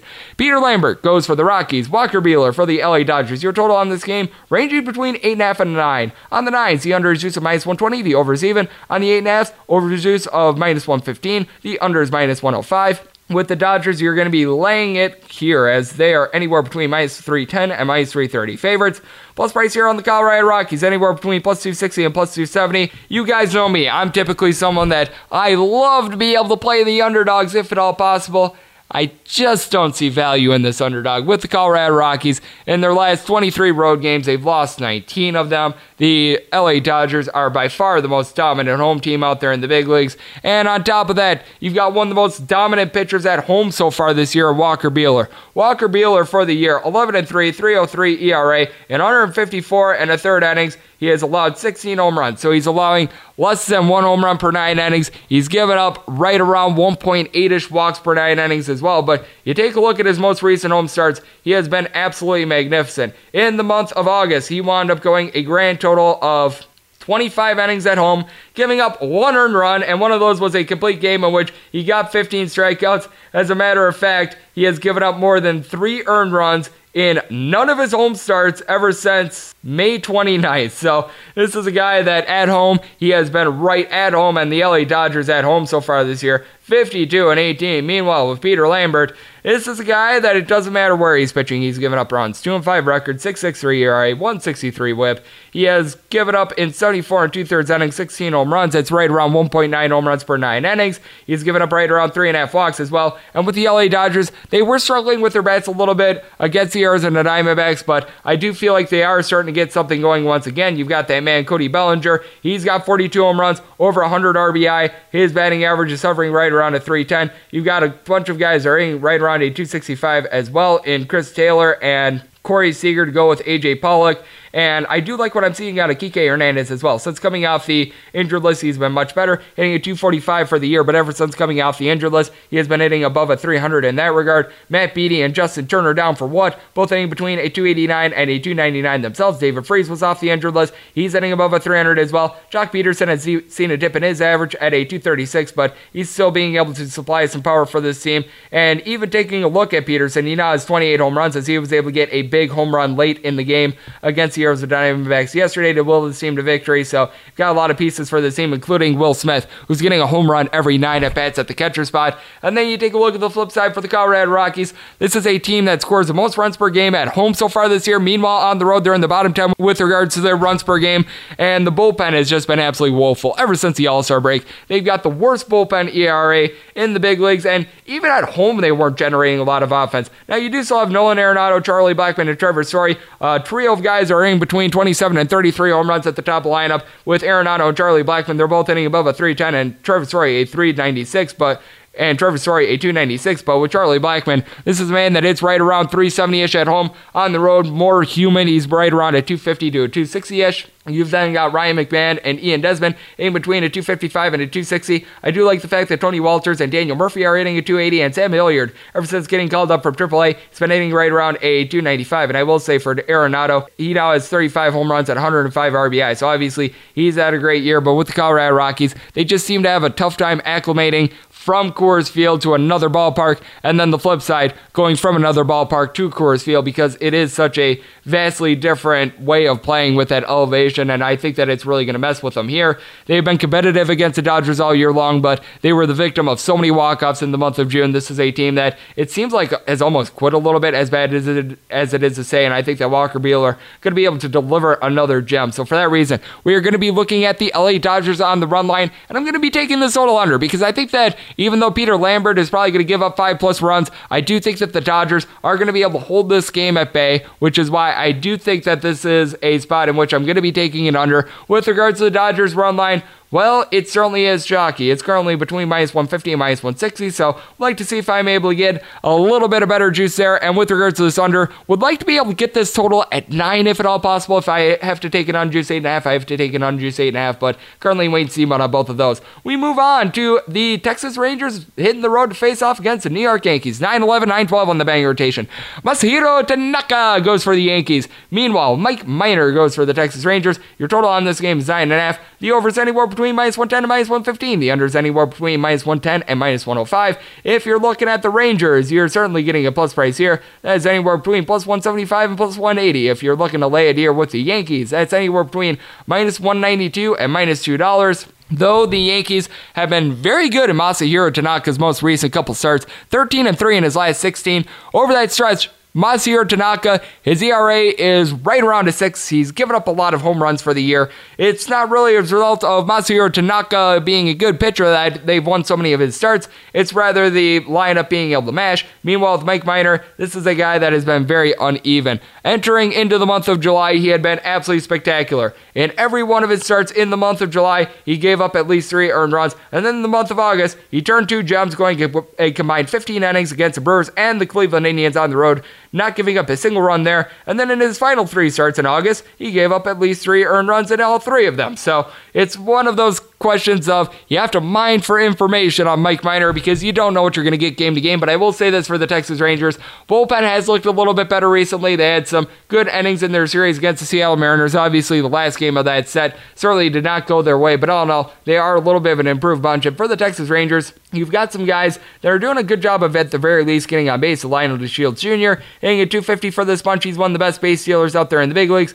Danny Santana, Elvis Andrus are a pair of guys along with Willie Calhoun, owing between a 275 and a 288. And in the case of Danny Santana, he's right now leading the way with 24 home runs. You got some guys that, well, their batting average is very, very woeful, though. Logan Forsythe, Ronald Guzman, Steve Heineman, Jeff Mathis, Tim Federowicz, Rougned Odor, all guys are currently hitting a 227 or lower for this bunch, but I will say for Rougned Odor, he's got 20 plus home runs on the year. He's been doing a good job of being able to supply RBI. The 194 batting average, though, it leaves a little bit of something to be desired. But Nick Solak, ever since getting recalled from AAA, he's been hitting a 333. Nomar Mazara wound up making a pinch hitting appearance yesterday. That is big, as he and Shin-Soo Choo both hitting between a 265 and a 270 for Mazara. He's got 17 home runs. Shin-Soo Choo right around 19 or 20 as well. Mazara has been missing the last couple weeks weeks, so that is going to be a nice cog. And Isiah Kiner-Falefa had that walk-off hit on Saturday. He seems to be picking it up for the Texas Rangers as well. And then you take a look at the New York Yankees, as was demonstrated yesterday. This is a team that is able to heat up in a hurry. Gio Urshela has been out of the fold the last couple days for this team, but he and DJ LeMahieu both hitting a 330 or greater. In the case of LeMahieu, he's got 24 home runs, nearly 90 RBI. Got a couple guys that have really picked it up with their batting average as well. You've got Mike Tauchman, Luke Voit, Aaron Judge, and Gleyber Torres, all in between a 275 and a 285. And in the case of Gleyber Torres, 33 home runs on the year for him. He's been absolutely sensational. Didi Gregorius and Brett Gardner are both hitting between a 249 and a 255. Got to think that they're going to pick it up a little bit. And Clint Frazier, guy that's been a little bit of a hot mess with regards to the glove, but has been good with the bat, wound up getting recalled from AAA yesterday. He's hitting a 280. Mike Ford, all of a sudden, is proving himself to be a masher. But I do think that this is a spot in which the New York Yankees can be had. This is a bunch that they just don't have the pitching with regards to their starters. You obviously have the great bullpen arms, as we were talking about with our man Curtis Rogers and Tommy Kahnle, Adam Ottavino, Zach Britton, Aroldis Chapman, list goes on and on. But I do think that the Texas Rangers are going to be able to get to Masahiro Tanaka in this spot. I do think that you're going to get another high scoring Yankees game. So for that reason, looking at this total over, and we're taking a look at the Texas Rangers. Don't think that whole lot of money is going to be coming in on the Texas Rangers as they're about 15 games below 500 on the road. The Yankees Meanwhile, have been very, very good at home. They have the second best home record in the big league, so only the LA Dodgers. So we're going to be taking a little bit of a chance here, so we're in wait and see mode here. Meanwhile, waiting to see how the juice shakes out on this total as it's ranging between minus 115 and I just saw that minus 110 posted, so might wind up locking that in as I get off this podcast in a few minutes. 913, 914 on the bank rotation. The Detroit Tigers play also the Minnesota Twins. Jake Odorizzi goes for the Twins. Jordan Zimmermann for the Detroit Tigers. Your total on this game is 9.5. Overs anywhere between minus 115 and minus 120. Meanwhile, the unders anywhere between even a minus 105. If you're looking at the Twins, going to be landing here. Anywhere between minus $2 and minus 210. Your plus price on the Detroit Tigers is anywhere between plus 180 and plus 190. And this is a spot where I'm going to be taking a look at the Minnesota Twins. Now, I do recognize that Jordan Zimmermann Zimmermann, as a pitcher, has been much improved. This is a guy that has an ERA above six. His first several starts of the year, well, they were absolutely awful. And I will say, with Jake Odorizzi, he's been a little bit hot and cold himself. 14 and 6 record, 355 ERA has done a good job of limiting the home run ball.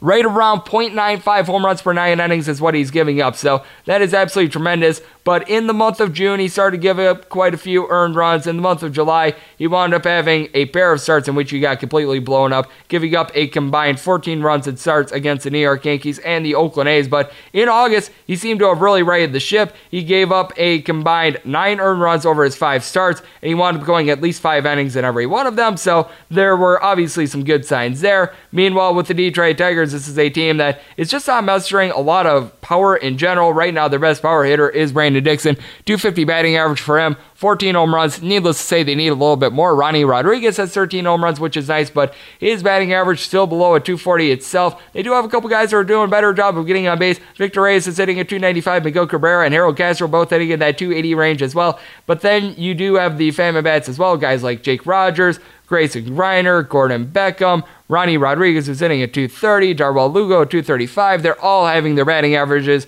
at a very, very floor level. Niko Goodrum has not been providing a lot for this team. And for the Minnesota Twins, with a month left in the season, they've already set the MLB record for most home runs in a year. It's absolutely amazing. You've got Nelson Cruz and Max Kepler both with 35 plus home runs. And in the case of Nelson Cruz, he's hitting at 309. Jorge Polanco has 20 home runs. He's hitting above a 300. Miguel Sano is getting a home run every 12 at bats. Luis Arraez has an on base percentage of a 400. He's like the one non-masher on this team. And heck, they call up Jake Cave from AAA. He's hitting at 270 now. He's providing home runs.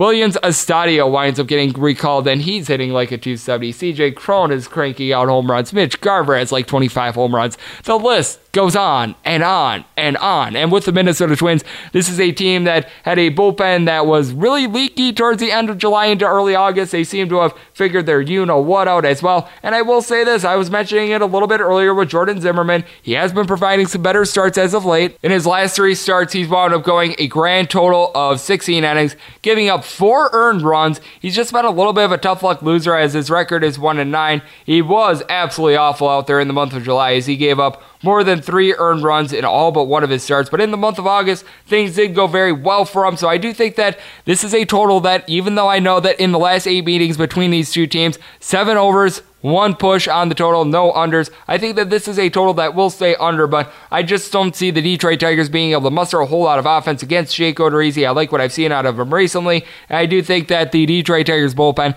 not going to do any favors for Jordan Zimmermann. I see him giving up more like three or four earned runs in this start as well. Looking at this total under and the run line of the Minnesota Twins, currently the Twins run line hovering right around a minus 135. Obviously, would like to lay a little bit less juice there. Meanwhile, with this total, we'd like to be able to see if this gets to 10, if at all possible. That would be a little bit of added production, but going to be playing both regardless. We move on to a game that is currently off the board 915, 916 on the betting rotation. The Tampa Bay Rays are going to be playing host to the Baltimore Orioles. Asher Wojciechowski goes for the Baltimore Orioles. Ryan Yarbrough for the Tampa Bay Rays. This game is presently off the board. When I saw it opened, I don't know who the pitcher was for the Tampa Bay Rays and the Baltimore Orioles, but I was seeing the Rays as about a minus $3 favor with the total on this game ranging in the neighborhood of eight and a half. And I've got to think that if that's going to be the line in this one, I'm going to have to take a look at the Tampa Bay Rays on the run line, and I'm going to be taking a look at it under Asher Wojciechowski.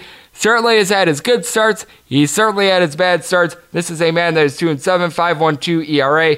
He's given up a lot of home runs. That's really been the kryptonite of him. He's given up right around 2.3, 2.4 home runs per nine innings. But I will say, when Justin Verlander was on the bump in that historic game on the road against the Baltimore Orioles a few weeks ago, he was a pitcher of note in that win. He also wound up being able to toss seven and a third scoreless innings against the Baltimore against the Boston Red Sox about a month and a half ago, giving up one hit in the process. And I will say, he's given up more than three earned runs in just one out of his last four starts, and that's against the Boston Red Sox, Houston Astros, Tampa Bay Rays, and Washington Nationals. So it's not like he's facing a whole bunch of slouches. He's actually been holding his own. Meanwhile, with Ryan Yarbrough, this guy has been absolutely terrific. Going into his last start, he had given up more than one earned run just once in his last eight starts. Now, he did wind up giving up a couple more against the Houston Astros. He winds up giving up three runs over the course of six innings. But all in all, this guy has been just absolutely magical recently. He's got a .87 whip. He's given up less than a home run per nine innings. He's given up like one walk per nine innings. His command has been absolutely on point with the Baltimore Orioles. This is a offense that actually has gotten on track. I will give them credit.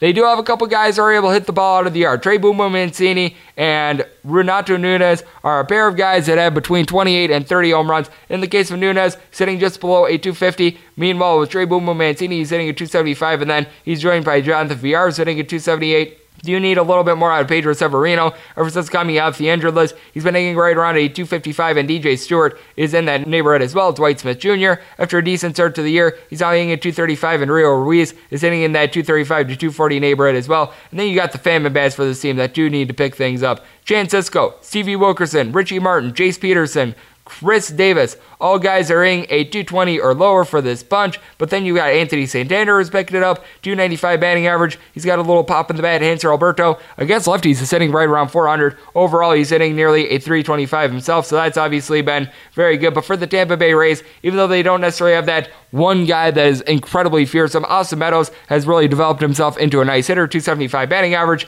He has won T 24 times so far this year. You then have Avisail Garcia and Tommy Pham, a pair of guys are in between a 270 and a 275. In the case of Garcia, he's got 17 home runs, Tommy Pham has been able to go deep 20 times, so he's been doing a great job with his bat. You've got Travis d'Arnaud and Ji-Man Choi. They're picking it up. These two, along with Willy Adames, are all in between a 250 and a 263 in the case of Ji-Man Choi. Kevin Kiermaier is hitting more around a 240. And Nathaniel Lowe, who's been up and down with his team, he was able to get a home run yesterday. He's hitting above a 300. Need a little bit more out of guys like Joey Wendle and Mike Zunino. Both these guys are hitting below a 220. And Guillermo Heredia is hitting right in that neighborhood as well. But the addition of Eric Sogard has been nice for this team. He's hitting above a 300.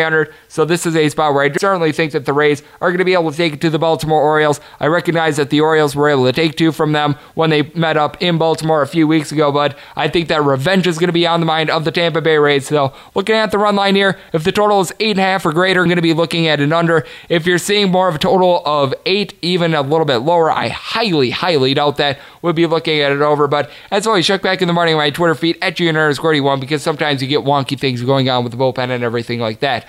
917, 918 on the batting rotation. The Cleveland Indians are going to be playing also the Chicago White Sox. Ross Detwiler goes for the White Sox. Aaron Civale for the Cleveland Indians. Your total on this game is 10.5. The under is just minus 115. The over is minus 105 if you're looking at the Indians. Laying anywhere between minus 240 and minus 250. Meanwhile, your plus price here is going to be anywhere between plus 205 and plus 215 with the White Sox. Ross Detwiler on the road has been a complete hot mess. This is a guy with an ERA north of 8 whenever he hits the road, and it doesn't matter whether he's at home, if he's on the road, he's on planet Pluto. In regards to the home runs that he's given up, he's given up over 2.5 home runs per nine innings. It just has not been going well for him in that regard. Meanwhile, with Aaron Civale, this is a guy that has really been a lot better than his record would indicate. He's got a 2 and 3 record over the course of six starts, but a 196 ERA, a .9 whip. He's given out right around 1.8 walks per nine innings and just one home run in 36 and two thirds innings. He does a great job of being able to keep the ball in play.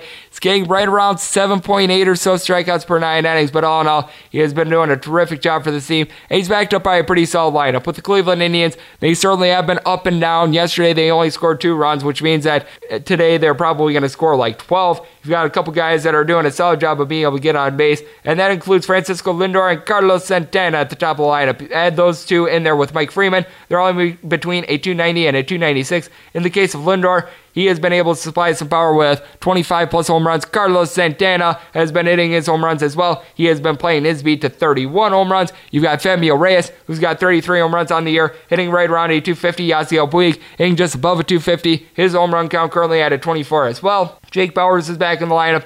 Gotta think that he's going to be able to pick up his average as he, Greg Allen, Kevin Plawecki, Yu Chang, and Roberto Perez are all guys hitting a 235 or lower, but you have to like the fact that Jason Kipnis, a guy that was out of the lineup yesterday, has upped his average right around to 250 after a slow start to the year. Meanwhile, with the Chicago White Sox, you actually do have some guys that are doing a solid job of being able to get on base. And it's all started by Tim Anderson. Tim Anderson has his batting average hovering right around a 325 ish. He has been not really walking a lot, but the guy just rips the cover off the ball whenever he's up there at the dish. You then have Leury Garcia, Ryan Goins, both in between a 270 and a 275. And then Yoan Moncada and Jose Abreu have both been the mashers for this team. In the case of Moncada, he's got a 288 batting average. He's got over 20 home runs. He's fresh off the injured list. He's been a little bit shaky since then, but all in all, he's been providing some good wood. Meanwhile, with Abreu, 28 home runs, 103 RBI. James McCann hitting right around a 275 himself, and Eloy Jimenez, along with Yolmer Sanchez, are hitting between a 245 and a 260. And Jimenez has 20 plus home runs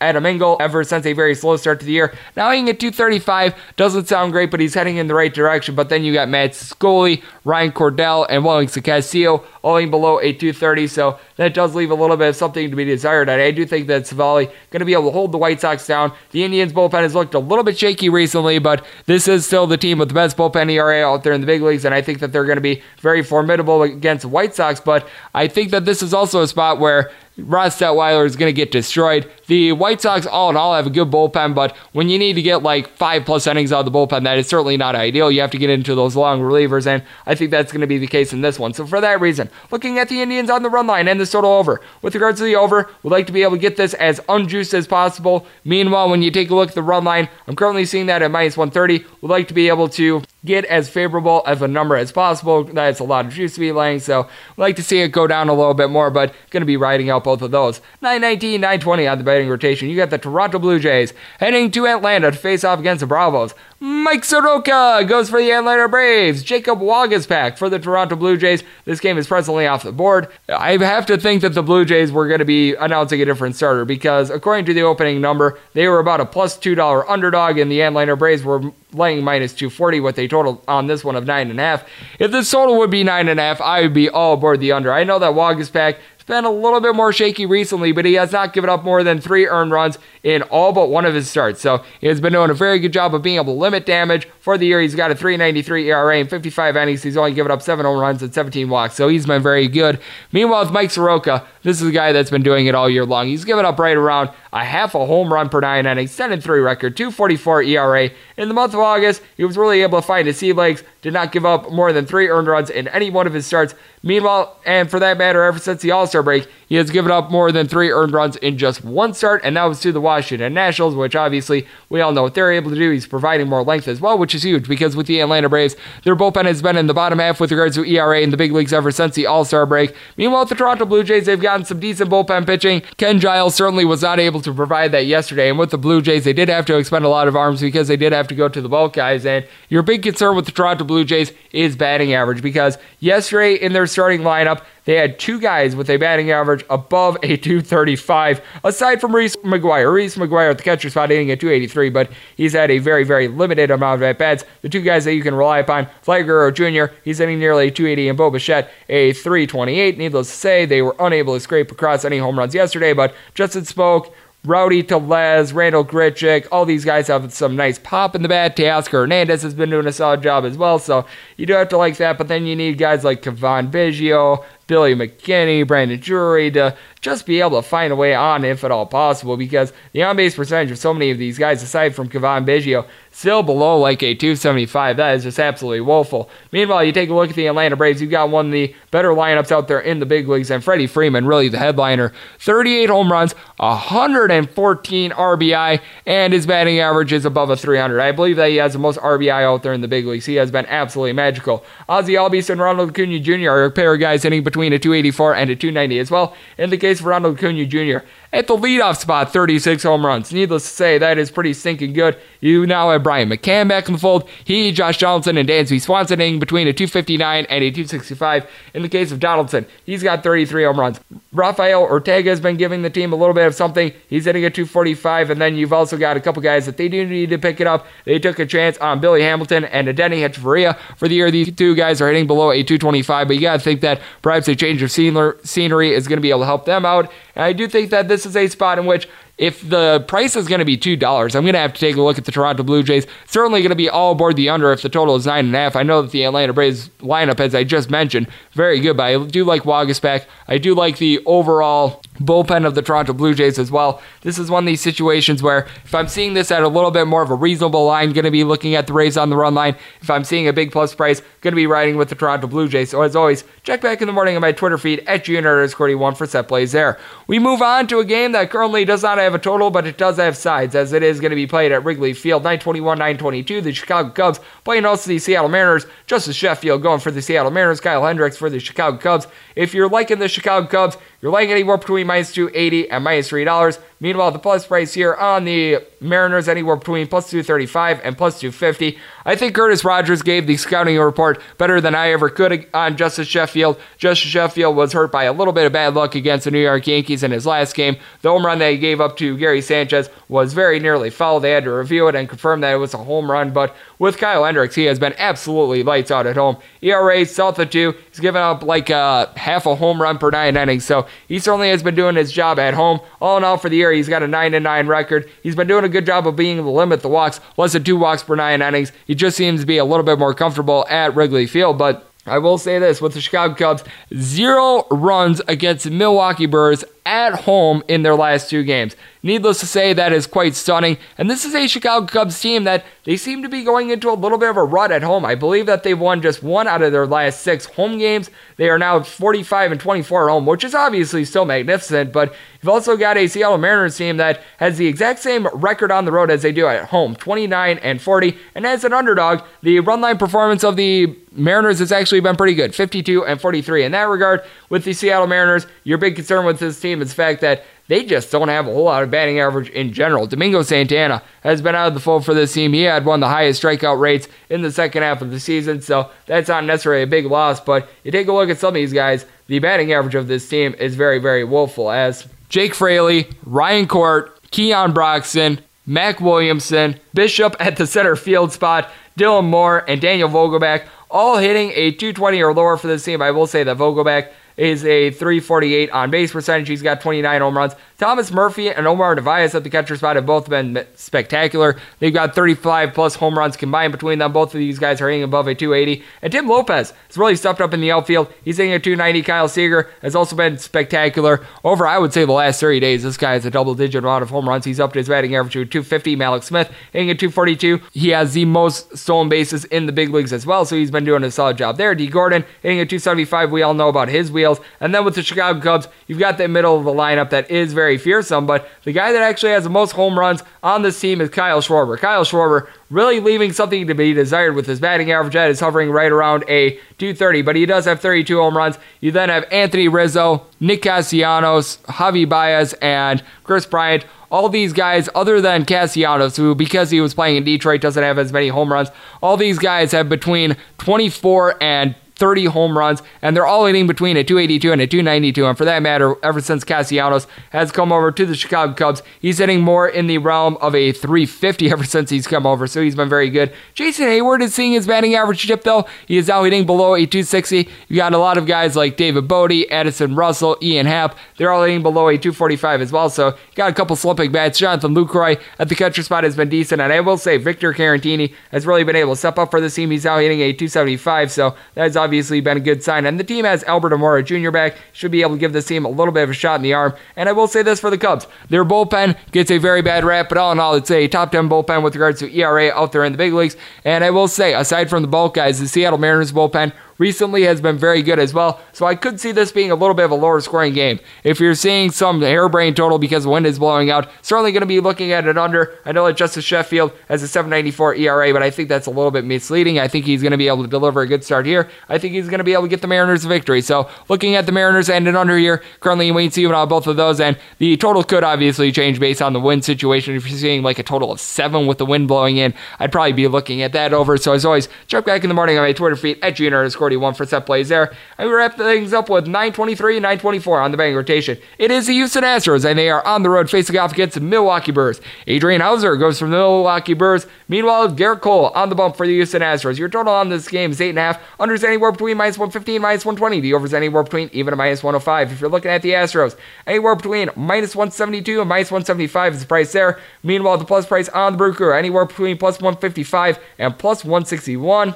This is a spot where I just cannot do it with the Milwaukee Brewers. I will say that Adrian Houser has been doing a much better job as a starter for the Milwaukee Brewers, but Gerrit Cole has allowed more than two home, has allowed more than two earned runs just twice since the beginning of the month of June. He has been absolutely lights out. Meanwhile, with the Milwaukee Brewers, I know that they were able to take the last two with the Chicago Cubs, but They did so scoring a grand total of six runs in those two games. You do have that bad, bad man, Christian Yelich. He is right now providing a little bit of everything for this team. 330 batting average, his home run count now at a 42. He's got over 90 RBI, one of the top ACOs out there in the big leagues, but you got a lot of guys that do need to pick it up with their batting average. Trent Grisham, Manny Pina, Orlando Arcia, Travis Shaw, all guys are currently hitting a 233 or lower for this bunch. I will say you've got quite a few guys hitting between a 245 and a 260 as well. Yasmani Grandal, Eric Thames, the currently on the injured list Mike Moustakas, along with Hernan Perez and Ben Gamel, and Cory Spangenberg as well, owing in that neighborhood as well. But you're not getting a whole lot of power outside of maybe Eric Thames from time to time, especially with Mike Moustakas out the fold.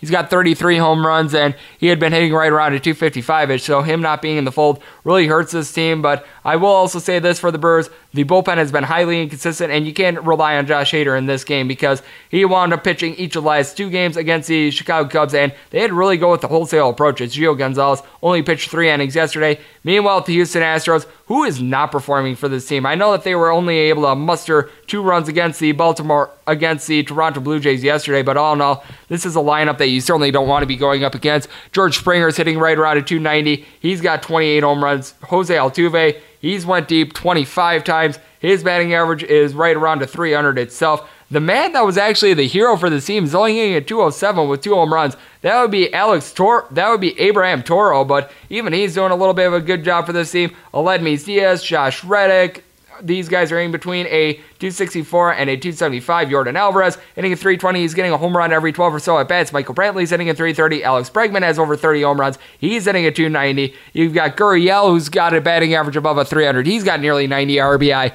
He's got 25 plus home runs. The list goes on and on with the Houston Astros. Bullpen has been a little bit shaky recently, but you don't need the bullpen when you get guys like Gerrit Cole and Justin Verlander going nine plus innings. And I do think that the Brewers are going to be whiffing a whole lot against the Houston Astros. I do think that Adrian Houser, who I mentioned a little bit earlier, is going to be able to give a good start. In each of his last four starts, he has not just been good, but has been terrific, giving up one earned run in every one of them. That includes two starts against the St. Louis Cardinals and a road start against Washington Nationals. So this is a guy that's really doing well. I think that he's going to be able to keep this game out in front of him, but I do think that the Brewers bullpen going to be giving up a couple runs here, and I just think that Gerrit Cole is going to be able to shut down a Milwaukee Brewers team that, without Mike Moustakas in the fold, doesn't really have much outside of Christian Yelich. So for that reason, we're going to be looking at the run line here of the Houston Astros, and I'm going to be taking this total under. With regards to the under, like to be able to lay a little bit less juice here. Meanwhile, the run line of the Houston Astros currently at minus 105. Going to be playing both of those, but looking for better numbers on each. And that will do it for this edition of MLB Overtime Betting. Hopefully, you guys are having a great Labor Day.